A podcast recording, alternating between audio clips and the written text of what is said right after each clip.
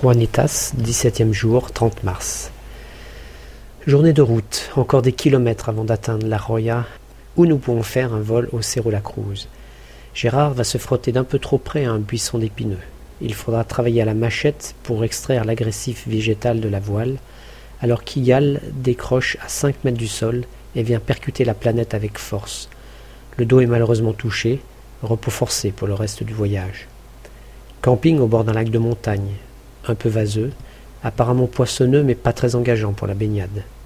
Nous sommes littéralement envahis par les Juanitas, sortes de gros cafards volants et rampants qui tombent des arbres sans prévenir et qui puent quand on les écrase. C'est pas vraiment une bête à bon Dieu.